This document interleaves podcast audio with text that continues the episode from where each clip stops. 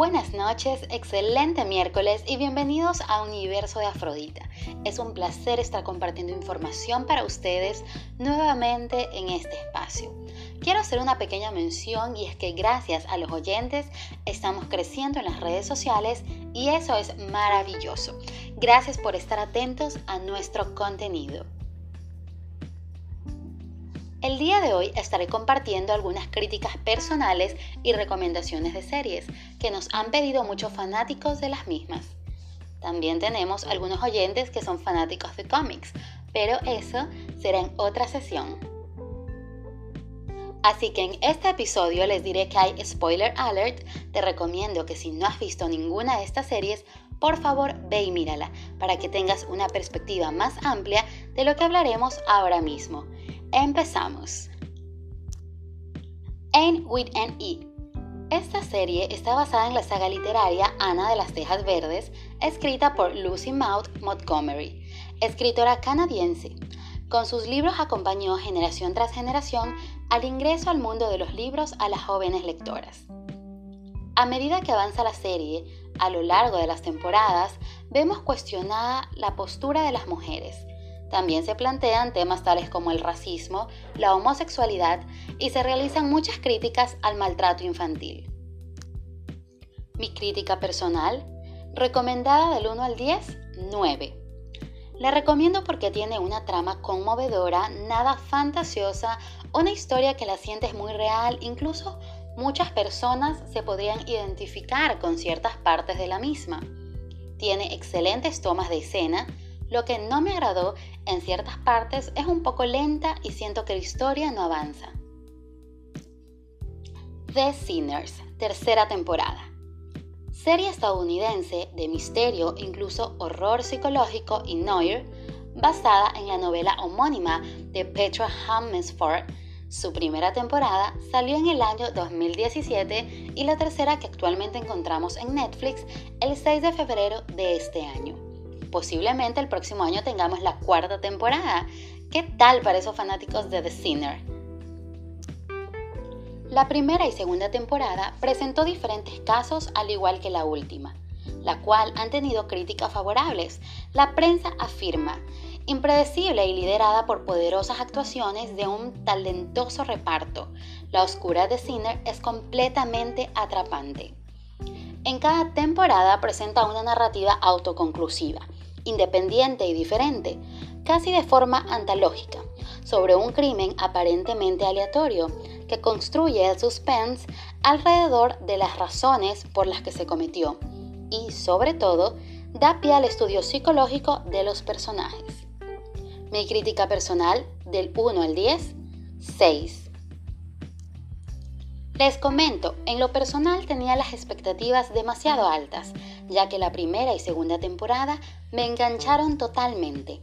La tercera fue para mí muy predecible y veía muchos capítulos de relleno, pero aún así es una serie que recomiendo porque tiene esos pequeños juegos psicológicos que te dejan pensando qué sucedió y la actuación de mi queridísimo Bill Pullman que siempre está salvando la serie. Seguimos con ¿Cuál creen ustedes? Así es, Rachel. La versión de Rachel de Ryan Murphy sobre la perversa enfermera de la película One Flew Over the Cock's Nest de 1975 ya está disponible en la plataforma de Netflix. De los mismos creadores de American Horror Story, esta nueva serie con su trama de suspense tiene enganchado a todos. La trama se basa en una enfermera con problemas psicológicos y temible Mildred Rachel, protagonizada por la maravillosa actriz Sarah Paulson. En realidad, Murphy parece mucho más interesado en justificar a su personaje que en sostener su comportamiento con una historia de origen lo suficientemente sustanciosa como para relatar los misterios del personaje. Claro está, Rachel tiene un buen discurso narrativo, o al menos con la suficiente consistencia para mantener la atención durante los tres primeros capítulos, en los que se insinúa lo terrorífico con un ritmo muy semejante al de American Horror Story. Mi crítica personal del 1 al 10, 10.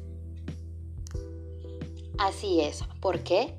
Últimamente son muchas las series que olvidan enganchar al espectador. Sin embargo, Rachel es todo lo contrario, te mantendrá de inicio a fin enganchado, sin perder la trama. Me gustó en lo personal los avances científicos que se muestran en la serie para su época y el desarrollo de los personajes. Y la última que les estaré mencionando el día de hoy es It's Okay to Not Be Okay o también llamada Sick About It's Okay o como muchos la conocen en español, Está bien no estar bien. Serie coreana la cual se estrenó en Netflix el 20 de julio de este mismo año, el 9 de agosto. Mong Tae es un inteligente paciente y atractivo trabajador de la salud comunitaria en una sala psiquiátrica. Ko Moon Jong es una, una escritora de cuentos infantiles con trastorno de personalidad antisocial. Un hombre que niega el amor y una mujer que no conoce el amor se encuentran destinados a estar juntos desde niños, encontrando sus identidades en el proceso. Recomendada del 1 al 10, 11. No es parecida a ningún otro programa coreano que he visto, hay muchas lecciones de vida en cada episodio que te hacen reflexionar Incluso puede ser abierta con ustedes. Mi corazón se hizo muy pequeño y tal vez lloré un par de veces. Tiene aspectos como situaciones difíciles, enfermedad, trastornos y amor, muchos valores y momentos épicos. Queridos oyentes, hemos llegado hasta aquí. Muchísimas gracias por la espera de este episodio y por todos los oyentes que cada semana se suman.